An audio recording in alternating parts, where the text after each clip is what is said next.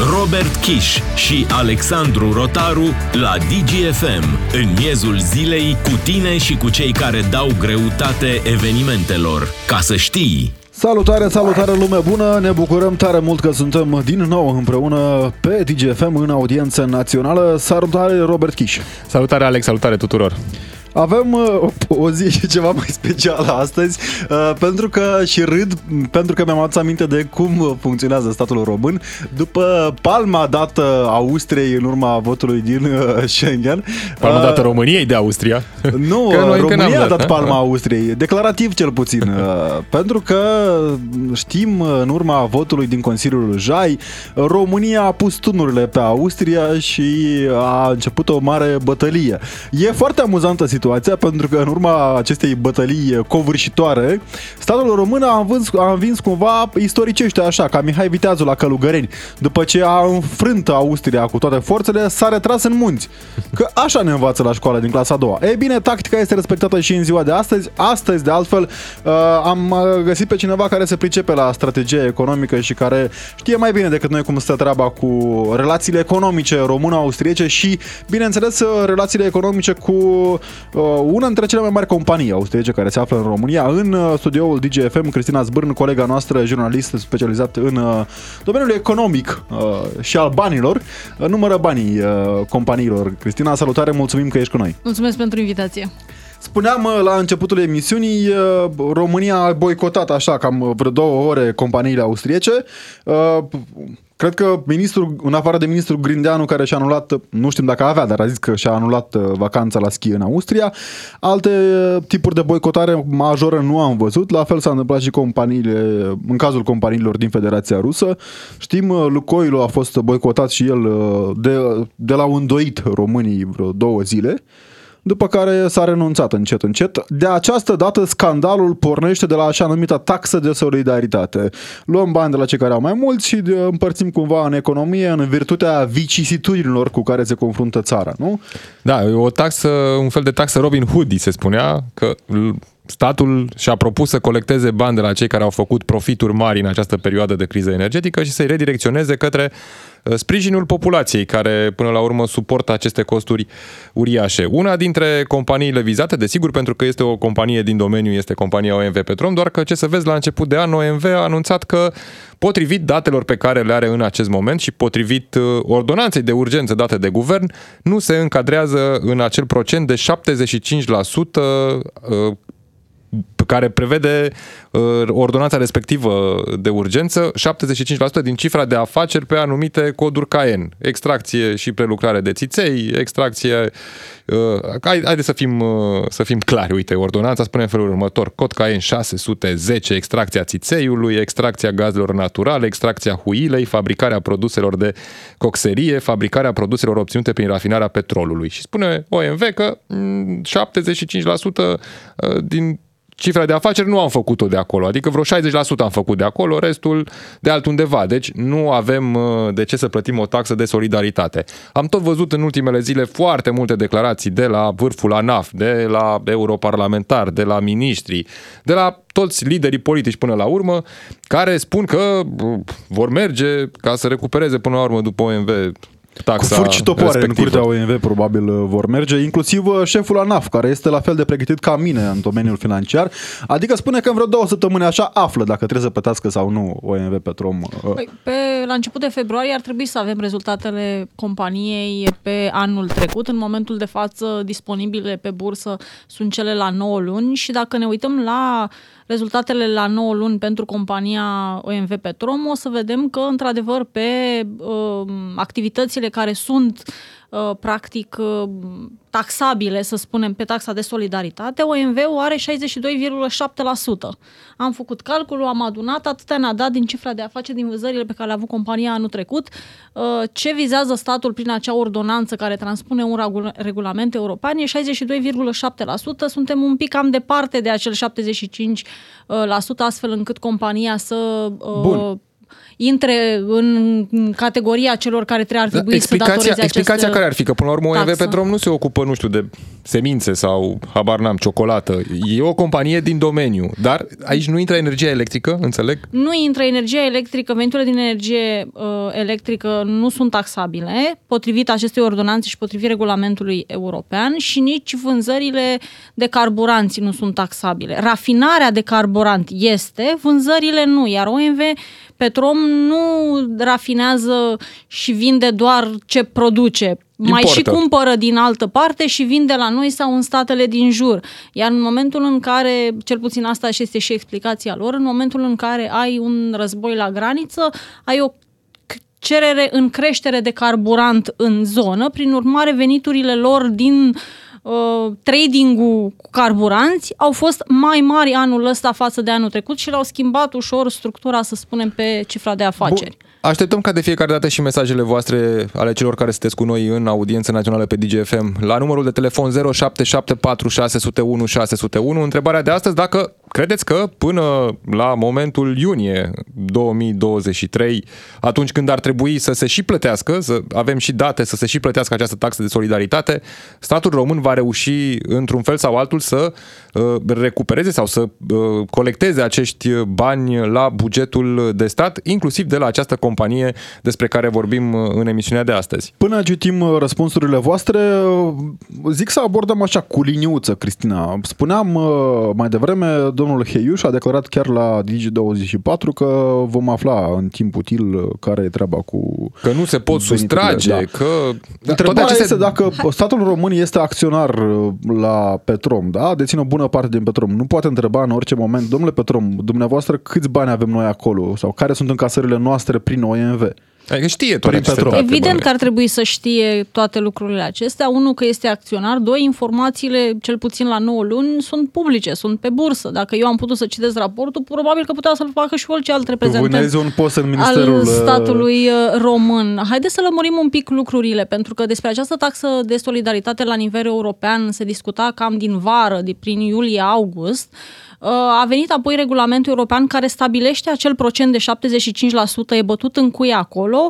Ordonanța uh, dată de guvern, care a venit așa pe final de an 2022, tocmai ca să se poate aplica și pentru rezultatele din anul 2022, nu doar pentru cele din 2022, 2023, că dacă ar fi fost dată anul acesta, n-ar fi putut să se aplice pentru anul trecut. Dar au dat-o la final de an, cu două-trei zile înainte să termine anul, tocmai ca să vizeze și rezultatele obținute obținute de companiile din uh, zona respectivă de uh, țiței și gaze. uh, pe 2022. Și or- despre ordonanța aia noi n-am știut nimic când statul român se gândea să transpună sau nu regulamentul european. Noi am aflat cu o zi înainte că a fost pusă în dezbatere și a doua zi aprobată în ședința de guvern. La ședința de guvern a ieșit un secretar de stat din Ministerul de Finanțe care ne-a spus așa un pic triumfalist, fără a ne spune de la cine se așteaptă să plătească.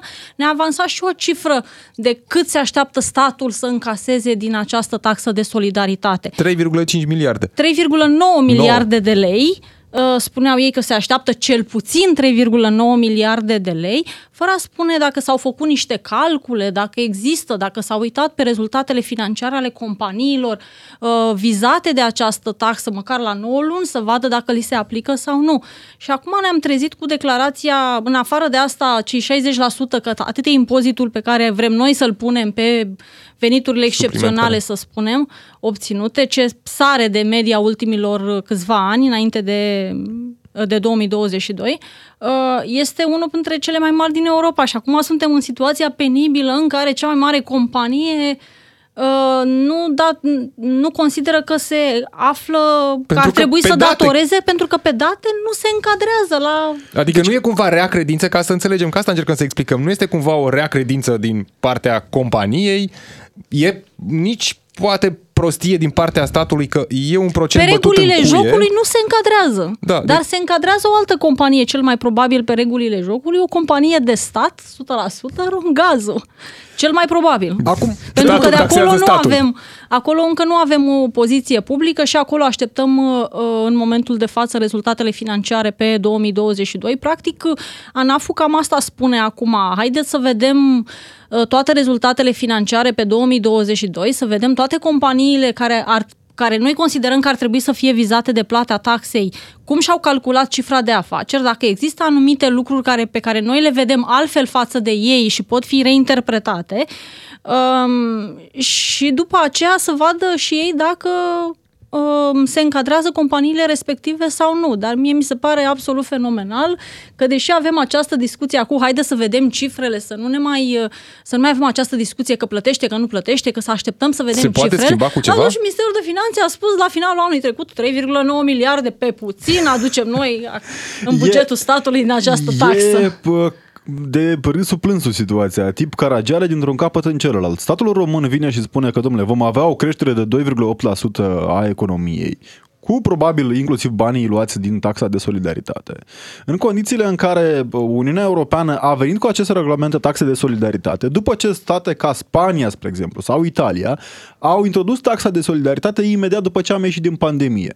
Ține minte scandalul între Comisia Europeană și Spania pe baza taxei de solidaritate prin care Spania a luat bani de la marile companii energetice și le-a Și împărțit de la populației sub formă de uh, bonificații. Bine, acum taxa de solidaritate la nivel european, scopul ei era să fie introdusă mai ales acolo unde nu există o suprataxare pentru veniturile suplimentare obținute în această perioadă. Pentru că trebuie să recunoaștem că firmele uh, care au producție și de gaze și de țiței au dus-o extraordinar de bine în ultimii doi ani, cu prețuri record la gaze și la petrol nu le plânge nimeni de milă, dar scopul era să fie suprataxate în condițiile în care nu exista o suprataxare. La România energie are, exista, la energie exista deja. România are suprataxare pe zona de petrol în, mo- și gaze în momentul de față. Are pe bă, gaze obligația producătorilor de a vinde către consumatorii casnici la un preț stabilit, care este 150 de lei pe megawatt oră, are um, o suprataxă introdusă încă din 2013 de către guvernul Dragnea, mi se pare că este celebra ordonanță 13, dacă mi-aduc bine aminte, sper să nu greșesc. Prostă. Există suprataxare pentru acest sector în momentul de față. Adică și bă, compania în momentul în care este întrebată dacă mai dă niște milioane de euro la stat, arată și ea cu degetul spre banii pe care îi dă. Că a, acum dacă e să fim cinstiți, uh, m- pri- principalul beneficiar sau marele beneficiar al prețurilor mari de la carburanți sau de la gaze sau de la energie în ultimul, în ultimul an și ceva a fost statul care a încasat bani pe toate părțile, și din impozitele suplimentare primite de companii, și din TVA-ul pe care îl plătim cu toți la toate serviciile și la facturi și la bă, fiecare dată când bă, facem un plin, și din accize, adică Și din dividende. și din dividende, adică statul a fost totuși principalul beneficiar al prețurilor mari. Sigur că au registrat profituri excepționale și companiile, dar au dat în cazul OMV era undeva la 60% din profit care a mers pe taxe și impozite la stat. Și la Romgaz la fel, plus dividende. Că companiilor de stat li se cere să dea din profit mare parte către stat sub formă de dividende. Că, Că au exemplu, planuri de pe- pe investiții că exemplu nu acesta, au, OMV trebuie să trimită Petrom mai departe. Ne spune bă, în voce proprie că profitul a crescut în 2022 față de 2021 de peste 5 ori. Da. Explicațiile sunt cele pe care le-ai oferit tu. Situația geopolitică regională, prețul uh, carburanților care au explodat la nivel european și așa mai departe. Ceea ce nu înțeleg eu cel puțin este cum statul român, în uh, impotența sa financiară, dacă vrei, sau uh, de gestionarea situației, vine cu o taxă care este cea mai mare aproape din Europa, cu o suprataxă uh, din Uniunea Europeană, ne luând în calcul faptul că degeaba crești din pix veniturile la bugetul statului prin uh, crearea acestei uh, taxe tip Robin Hood uh, la nivelul aproape maxim stabilit de Uniunea Europeană și uiți să te gândești că singura companie care ar putea să-ți dea bani din cifrele pe care le ai publice, pentru că nu este mare secret să vezi care sunt cifrele, e compania pe care o deții tot tu, statul român. Și atunci mă întreb, întrebarea mea e, e părea voință, e prostie, e neînțelegere, e despre ce este vorba aici?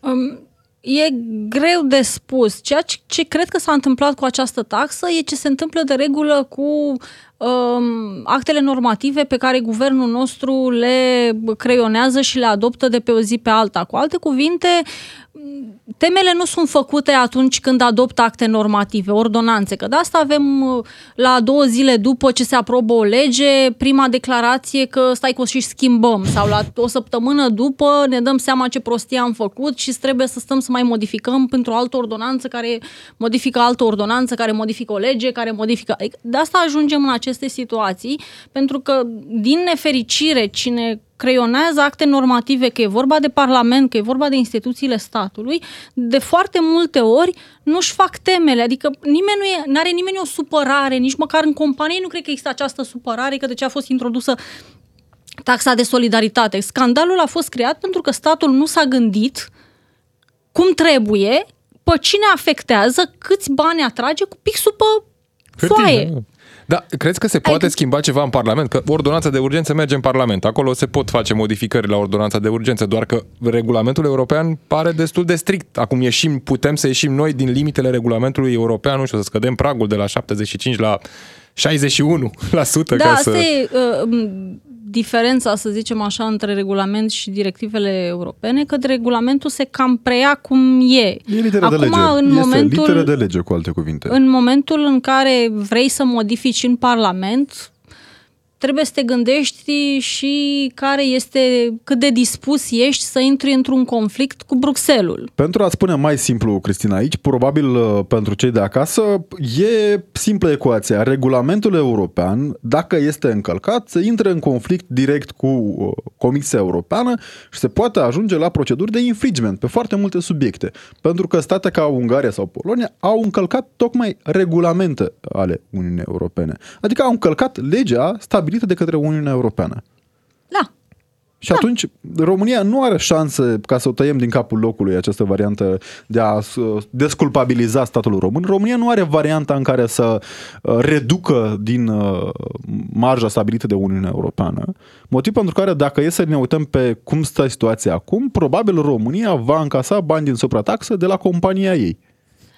Trebuie să, da, trebuie să vedem la final, probabil în februarie o să avem și noi de la Ministerul de Finanțe sau și de la ANAF o listă a companiilor care ar putea să, care vor plăti această taxă în 2023 pentru veniturile din 2022 și OMV, OMV Petromo ar putea să plătească în 2024 pentru veniturile din 2023. Nu se încadrează pentru veniturile din 2022, potrivit declarațiilor lor, dar se pot încadra, dacă se schimbă lucrurile, pentru uh, anul 2023 cu plată în 2024. Trebuie să vedem exact care, care sunt companiile. Probabil că Romgazul nu va fi singura care va plăti această taxă. Nu știu exact că va plăti, uh, cât vor plăti și ei. Acum ar fi ușor penibil posibil să fie chiar singura companie care să plătească. N-ar fi prima dată de altfel, adică când avem situații ușor penibile create de către În stilul său caracteristic, Rareș Bogdan spunea așa că niște funcționari din Ministerul Finanțelor și din Ministerul Energiei au pus ei o portiță acolo în lege ca să scape compania în cauză. E o declarație în stilul caracteristic al lui Rareș Bogdan sau chiar pot fi suspectați funcționari din cele două ministere că au făcut ordonanța asta în așa fel încât să fie evitată plata. Că tocmai am vorbit de acel procent de 75%. Da, din, din ce am întrebat și noi uh, și ne-am uitat, regulamentul este preluat practic în ordonanța de la finanțe. Adică ei n-au stat să facă calculele, să facă alte calcule, au preluat regulamentul. Unde a putut statul român să intervină este la cuantumul acelei taxe. De la recomandarea de 33% a comisiei, noi am ales un 60%. Sigur că au fost state care au mers, au mers spre 70, 75 sau 90. România a ales uh, a treia cea mai uh, uh mare quantum al taxei, să spunem, cel mai mare quantum al taxei din Uniunea Europeană. Sunt alte state care au rest 33 sau 40%, mult mai puțin, sau 50%, de exemplu.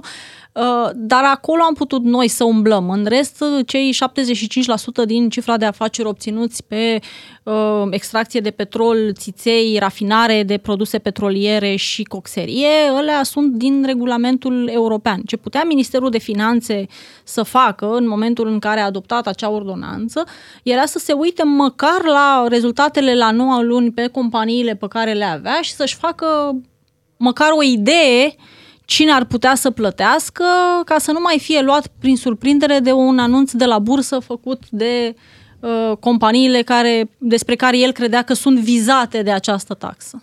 Deci nu e nici rea credință, nici prostie până la urmă, decât poate proastă comunicare atunci când au venit reprezentanții statului să ne spună cât vor colecta ei din taxă în acest an.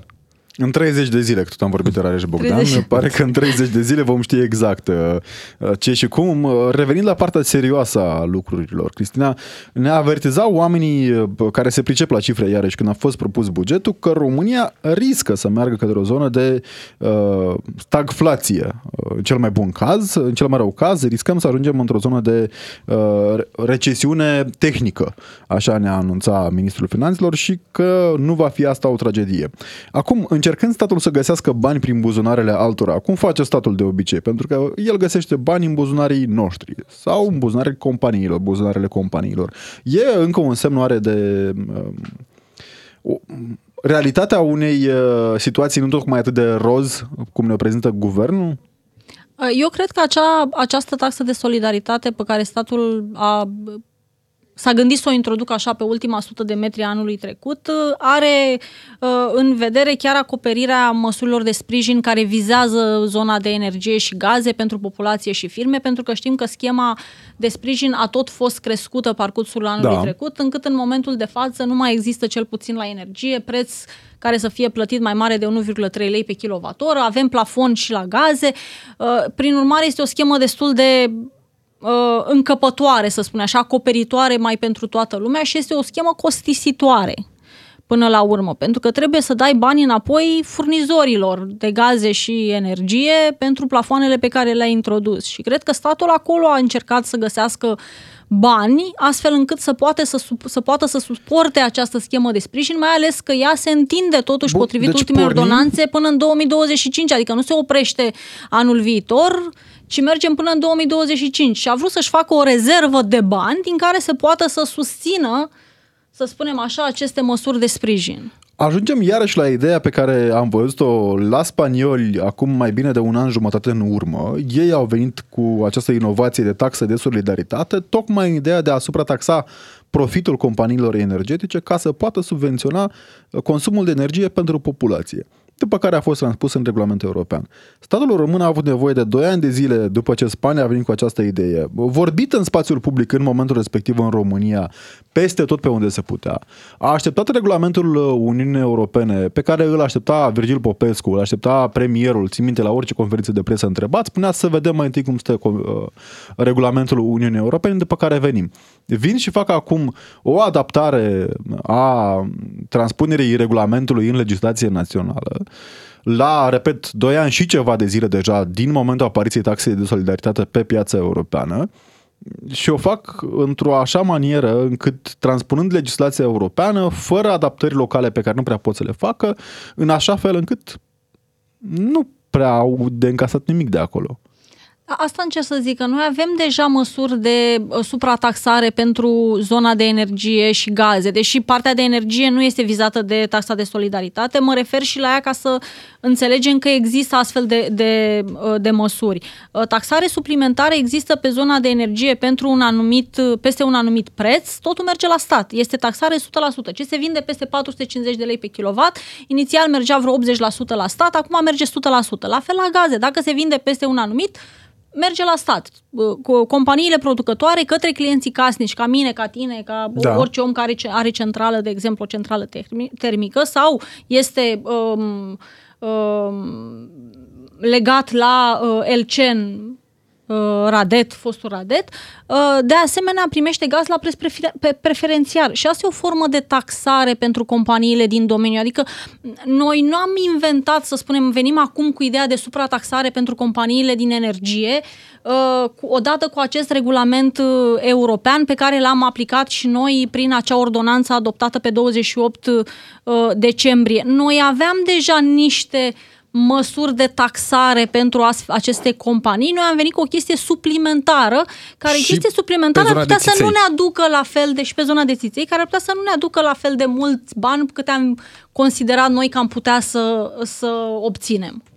Mulțumim tare mult, Cristina Zbârn, pentru explicații. Sper eu că am reușit să aducem puțină lumină în această zonă tenebroasă a economiei din România.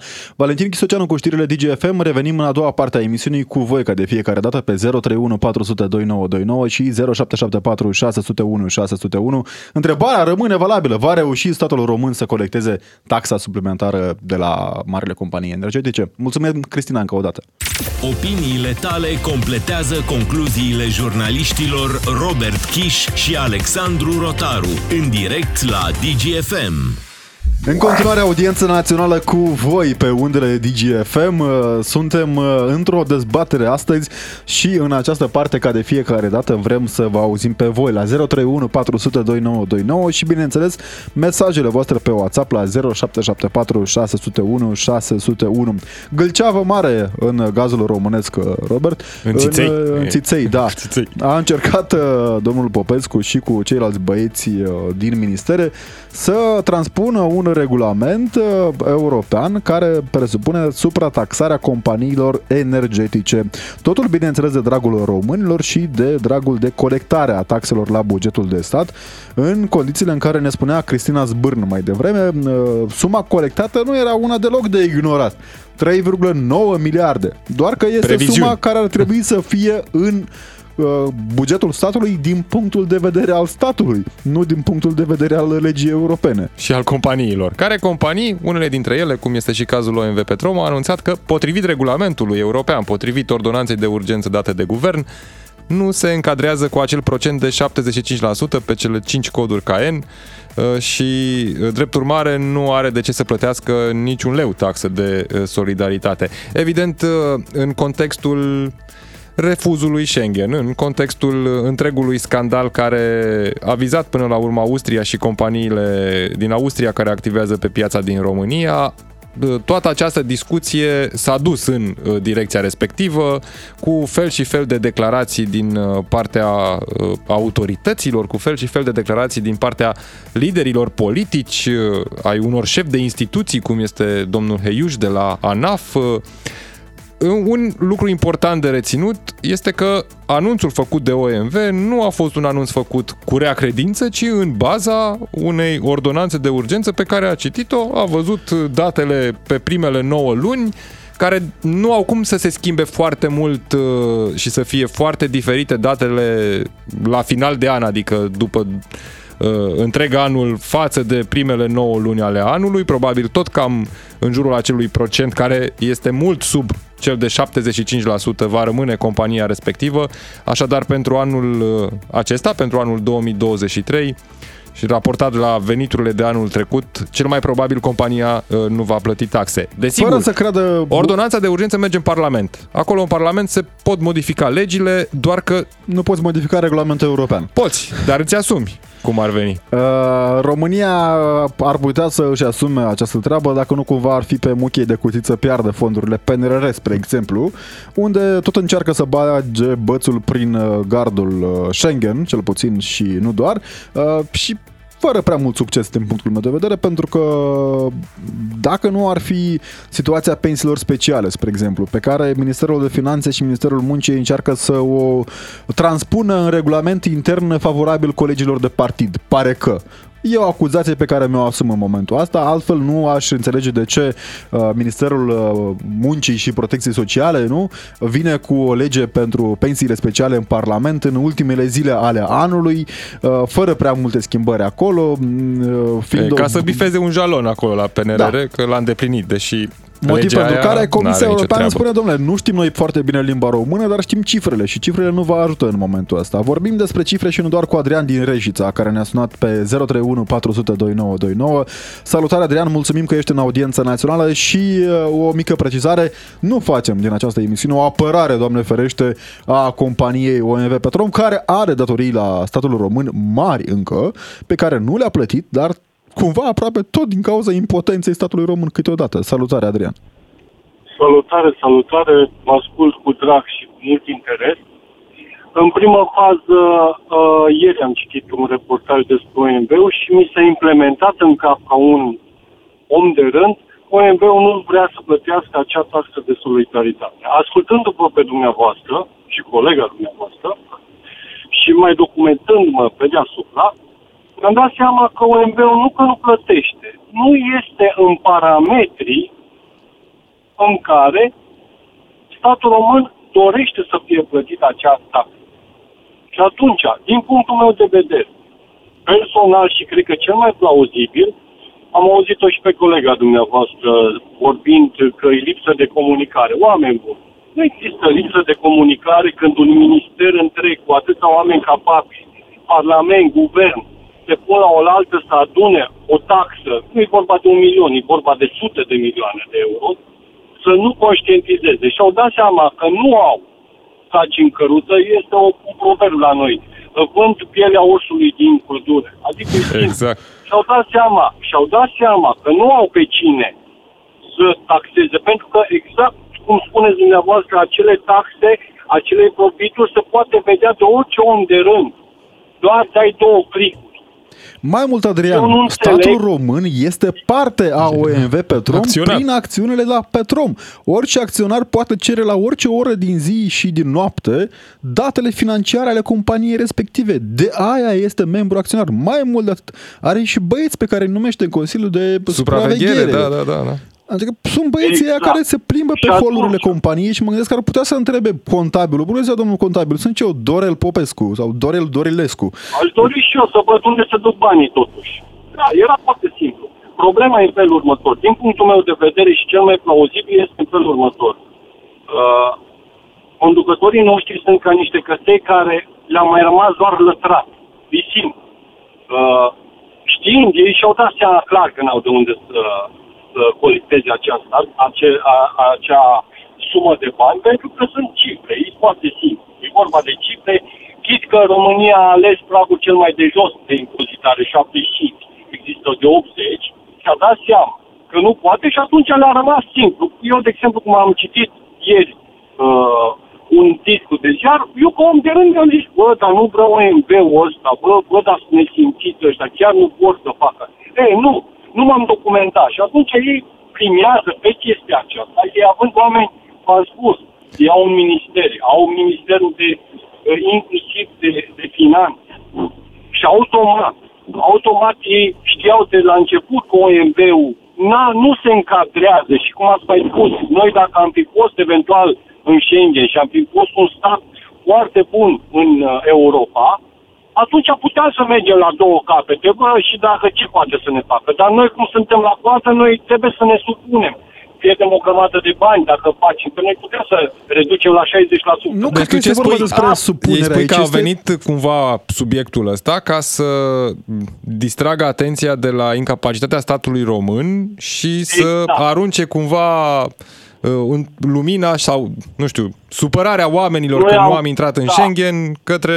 Nu am intrat, nu am intrat, uitați, noi facem tot efortul, v-am mai explicat, suntem ca niște căței care lată, uite că nu vrea, dar de fapt OMB-ul nu că nu vrea să plătească, nu se încadrează. Bine, acum nici nu cred că are de nerăbdare să plătească pe de o parte, da. onești fiind, de orice companie orice care... Colega dumneavoastră, da, exact, acum a zis și colega dumneavoastră, se iau odată dividende, se iau odată impozite și statul român oricum își ia dreptul și impozitează la maxim. Normal ca orice stat și ca orice antreprenor dorește să ia mai mult dacă se poate. Dar deocamdată OMB-ul, eu nu țin cu ei, nici măcar nu alimentez la ei, dar ei nu se încadrează în acel procent. Una la mână, doi la mână, politicienii, atâta le-a mai rămas în latre, să zică, domne, noi am vrut, dar nu vor ei. Nu e chiar așa din păcate. nu e chiar așa. Și noi nu putem să facem mari presiuni pentru că noi suntem pe muche de cuțit, exact cum ați povestit. Nu suntem nici la intrare de Schengen, nici nu suntem, ba suntem. Și nu, din păcate, eu așa văd lucrurile că ei își fac efectiv ca, ca și cum am fi într-un an electoral. Suntem, suntem într-un an preelectoral deja și se vede în discursul public. Se Mulțumesc. Vede, se vede clar cu drag. Mulțumim, mulțumim tare mult, Adrian, din uh, Reșița. Drag, mergem, uh, mergem repede la un video din Timiș, care ne-a sunat pe 031 400 2929. O video salutare, mulțumim că ai revenit în audiența națională pe DGFM. Da, bună ziua. Am și o întrebare. Nu cumva soțul doamnei Dăncilă este director la OMV? A avut o funcție... A, a fost sigur, nu știu dacă pe mai acolo, e. nu director mare cu siguranță, ea era prin conducerea OMV într-un punct oarecare, uh, dar cu siguranță este o pură coincidență. Acum, uh, fără a face acuze despre faptul că uh, nu știu, fără să-l citesc pe Rareș Bogdan, care spunea că există funcționari, domnule, care au fost, nu știu... Bine, eu, eu în locul să nu vă supărați că vă întrerup. Nu, nici nu l-aș mai cita vreodată pe Rareș Bogdan, adică omul ăla nu are nicio credibilitate. Minus unu ar fi la credibilitate, nici măcar zero. Că de la zero mai poți să revii, dar la minus unu nu. Dar asta este chestiunea. Cum a spus și ascultătorul dinaintea mea, și eu spun același lucru, este o chestiune cinică, la rece, calculată politic, de către liderii guvernamentali, dacă ne uităm doar la declarația simplă a domnului, cum îl cheamă, Heiuș, sau cum îl cheamă președintele da, da, da. ANAF? Domnul Heiuș. Așa, Lucian care Heiuș. și cu o declarație halucinantă, adică ca și cum ar, aș fi eu, care sunt profesor la DETA, în județul Timiș, un om care nu are putere de decizie, da? Deci dicta mai directorul general sau președinte ANAF, da? Și ce, ce zice domnul Heiuș ieri sau la alte? A, mm. păi dacă OMV nu vrea să plătească, găsim noi o soluție în două săptămâni și punem poprire exact. pe conturi. Nu vom tolera inginerii adică, financiare. Cum adică păi... nu vrea? Dar cum, cum? Dacă eu vreau, dacă nu vreau, ca și companie să... Cum? Adică tu, ca președinte ANAF, habar ai despre ce vorbești. După care vii cu declarații din astea, mă scuzați că spun așa, tembele de tip naționalist, taurist, las că-i punem noi să plătească. Păi fă tu lege să plătească dacă chiar vrei. Nu, părerea mea este că sunt lucruri intenționat făcute de actualii guvernanți ca să scape acești multimiliardari, mă rog, să nu plătească taxa. Dar mai am o întrebare. Doar firmele private trebuie să plătească această taxă de solidaritate păi sau și companiile românești? Companiile de, și companiile de stat, evident. Bun, și atunci vă întreb, dacă oricum în legislație, cred că în 2017 s-a modificat, nu mai știu, statul, guvernele României fură legal 90% din câștigul net al companiilor de stat. Astfel încât fură. nu Sunt le lasă scot dividende. Da, scot, de taxe scot și dividendele. Exact. De unde le mai pui încă o taxă, frate? Degeaba te lauzi și te mândrești naționalist. Avem hidroelectrica, nucleară electrica cu 2-3 miliarde de euro câștig anual. Dacă din cele 3 miliarde te-ai luat 2 miliarde 700 și aia nu poți să de, să își îmbunătățească infrastructura energetică a țării. Tot pentru că tu, guvern legal, le fur 90%. Anul le mai pui încă o taxă. Și atunci, despre ce vorbim? Efectiv o campanie electorală și încă un lucru că v-am mai zis acum o săptămână, parcă o fac pariu cu dumneavoastră, că o să rămână PNL și PSD la guvernare și cu UDMR încă 2 ani de zile, pentru că poate să fure împreună. Nu știu dacă fură sau nu, nu putem să lansăm acuze aici. Procurorii să se procurorii să-i judece, cum ar zice Marele Poet, că tot l-am sărbătorit zilele trecute. Scot, di- scot dividende. Scot dividende, nu fură. legile în Parlament, tocmai ca să poată să, ați văzut cum scapă pe bandă rulantă. Mulțumim, mulțumim tare mult, Și eu vă mulțumesc. o video, pentru că ești uh, cu noi de fiecare dată în audiență națională. Mergem repede la Ionuț din Oradea, dar până atunci avem și oameni care ne-au scris pe 0774 601 601. Ne-a scris uh, Jiva Negru din Timișoara. Vă salut, nu vă faceți aveți iluzii, nu vom primi niciun ban de la OMV, din potrivă, dacă se vor supăra, ne vor cere și daune. În perioada post-revoluție, România a tot pierdut. Pierde, pierderile sunt pe rol și nu se vor opri. Un lucru este cer, când am intrat în UE și NATO, am semnat eh, un pacul. Acum, iar asta cu UE și NATO care ne fac, vor rău și eu nu am cum să fiu eh, de eh, părere că așa e, pentru că nu e așa, evident. Sunt foarte multe beneficii pe care le are România enorme din, dup, după aderarea la UE și mai ales după aderarea la NATO într-un astfel de an. Am văzut cum uh, arată contextul de securitate din, uh, din Europa. Uh, altcineva ne scrie că există riscul ca statul român să nu-și încaseze banii de la companiile energetice grație fisurilor din lege. Evident cum arată legea. Ca de obicei, aleșii noștri fac legi neclare, interpretabile, veșnic lăsând o portiță de scăpare celor în cauză, fie din prostie, fie din interes. Mă întreb dacă în situația asta nu ar fi normal să răspundă toți cei care au votat legea în forma asta. Acum nici nu a fost votată, asta a fost dată direct în guvern și a trecut așa. Cel mai probabil nu va răspunde nimeni pentru un lucru prost făcut, dar sigur se vor bucura de pensii speciale. Semnat Marius din Brașov. Salutare, Marius. Da. Ionuț din Oradea în audiență națională pe DGFM. Salutare Ionuț, mulțumim tare mult că ești cu noi și rugăminte de început de discuție, fără radioul puțin mai încet. Uh, da, sunt pe, pe carchit în mașină, radioul e oprit. Uh, Acum ne da, auzim bine. Ea e în următor. Auziți? Da, da. da. Da. Uh, eu sunt fascinat. A fost un domn înainte care se plângea că taxul, uh, statul suprataxează companiile din energie și aș vrea, dacă îmi dați voie, doar un minut să le explic oamenilor uh, ce înseamnă această suprataxă. Această suprataxă vine într-un context în care OMV-ul raportează profituri de 4-5 ori mai mari. De 5 ori mai mari care, au fost în 2022, în, da. În, în, în contextul în care noi am plătit și 9 lei pe litru de motorină, în contextul în care OMV-ul extrage din pământul nostru petrolul plătindu-ne 95% și noi le cumpărăm lor barilul de petrol la prețul de pe, de pe bursă. Uh, eu, pe de altă parte, care nu sunt compania OMV Petrom, plătesc statului uh, taxe pe venitul meu de 44%.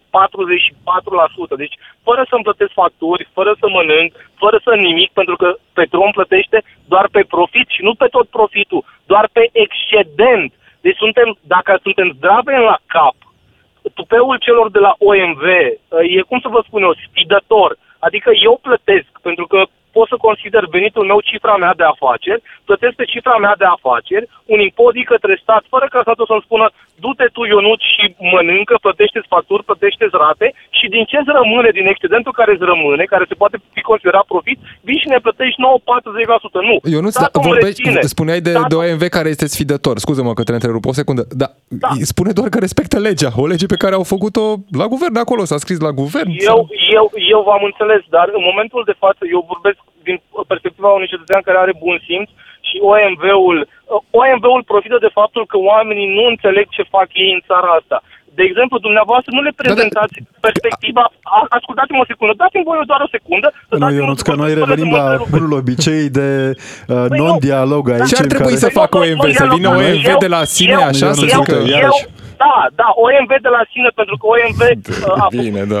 Bun, Ionuț, dacă tu ai o companie, dacă tu ai avea o companie în Oradea, că e un oraș frumos, Statul trebuie să-și facă treaba, eu vinzi mai mulți ciorapi decât vinzi în mod normal, te dă oferi de bună voie așa să duci la stat și zici, domnule, uite, luna asta am încasat cu 3.000 de lei mai mult decât încasez în mod normal, pentru că ciorapii mei sunt mai scumpi astăzi cu 2 lei. Ia de aici 4.000 de lei că vreau eu să-ți dau ție că sunt un om bun. Face asta? Da, Onest vorbit. Da, da. Da, ah, bravo ție, o firmă, o firmă, nu, o, o secundă, o firmă care își desfășoară activitatea pe teritoriul României și face profituri de 5 ori mai mari, în momentul în care statul vine și spune, bă, dă-ne 60% din ce ai făcut în Păi statul plus. nu vine, statul nu vine. Bine, statul dă-ne 60% vine din ce ai făcut dacă ai făcut mai... Peste, mai, pe, da. Peste 75%. Deci statul nu vine și spune asta. Este aici e partea interesantă, da. că statul nu spune asta. Statul e captiv. Toți, toți politicienii Cu ce este captiv români, statul?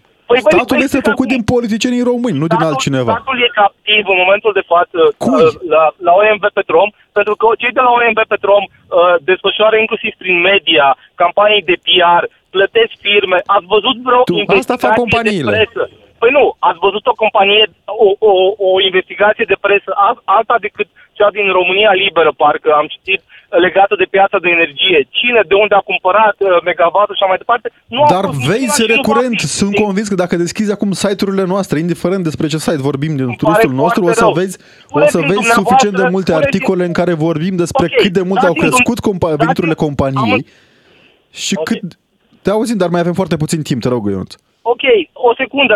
Spuneți-mi dumneavoastră în perioada în care s-a vândut s-a, uh, pe bursă uh, curentul cu 4.000-3.500 uh, me- me- megavatul, cine de la cine a cumpărat cu prețul ăsta? Cine a tranzacționat? știți dumneavoastră această informație, eu nu știu, am căutat-o, nu există, există un embargo și pe Nu, presă. nu, nu, există informațiile publice în Ok, momentul în care se dați-mi face dumneavoastră. prețul Dați-mi la dumneavoastră. bursă a doua zi, prețul Bun, spot, ok, așa numitul bine, preț bine. spot, le găsești Căutați- informațiile publice pe căutați site-ul site-urile de profil. dumneavoastră pe- pe- Eu nu pe- uite, pe hai să Google. nu, să nu, să nu-i supărăm pe ceilalți ascultători, Dar nu pentru că supărăm, ne am dedicăm tot... înțeles, doar Nu, că nu mă lăsați să vorbesc. te-am mă lăsat, rup te-am pe lăsat, din timp păcate nu pentru- mai avem timp, eu nu știu să ne Ok, acuz de în cenzură regulă. și nu vreau, dar Bine, sper să ne bine. auzim Nu zilele vă- următoare. Cenzură e în regulă, bine. Mulțumim, Mulțumim tare tare mult, mult. Ionut. Sperăm că îți trece supărarea repede, la fel cum uh, statul român își dă seama că greșește câteodată. În continuare, Vlad Craioveanu pe DGFM, mulțumim și celor care ne-au scris, dar din păcate nu am reușit să ne uităm peste toate mesajele. Revenim și la ele zilele următoare. Noi ne reauzim mâine. Până atunci, Robert Kiș. Și Alexandru Rotaru, rămâneți pe DGFM. DGFM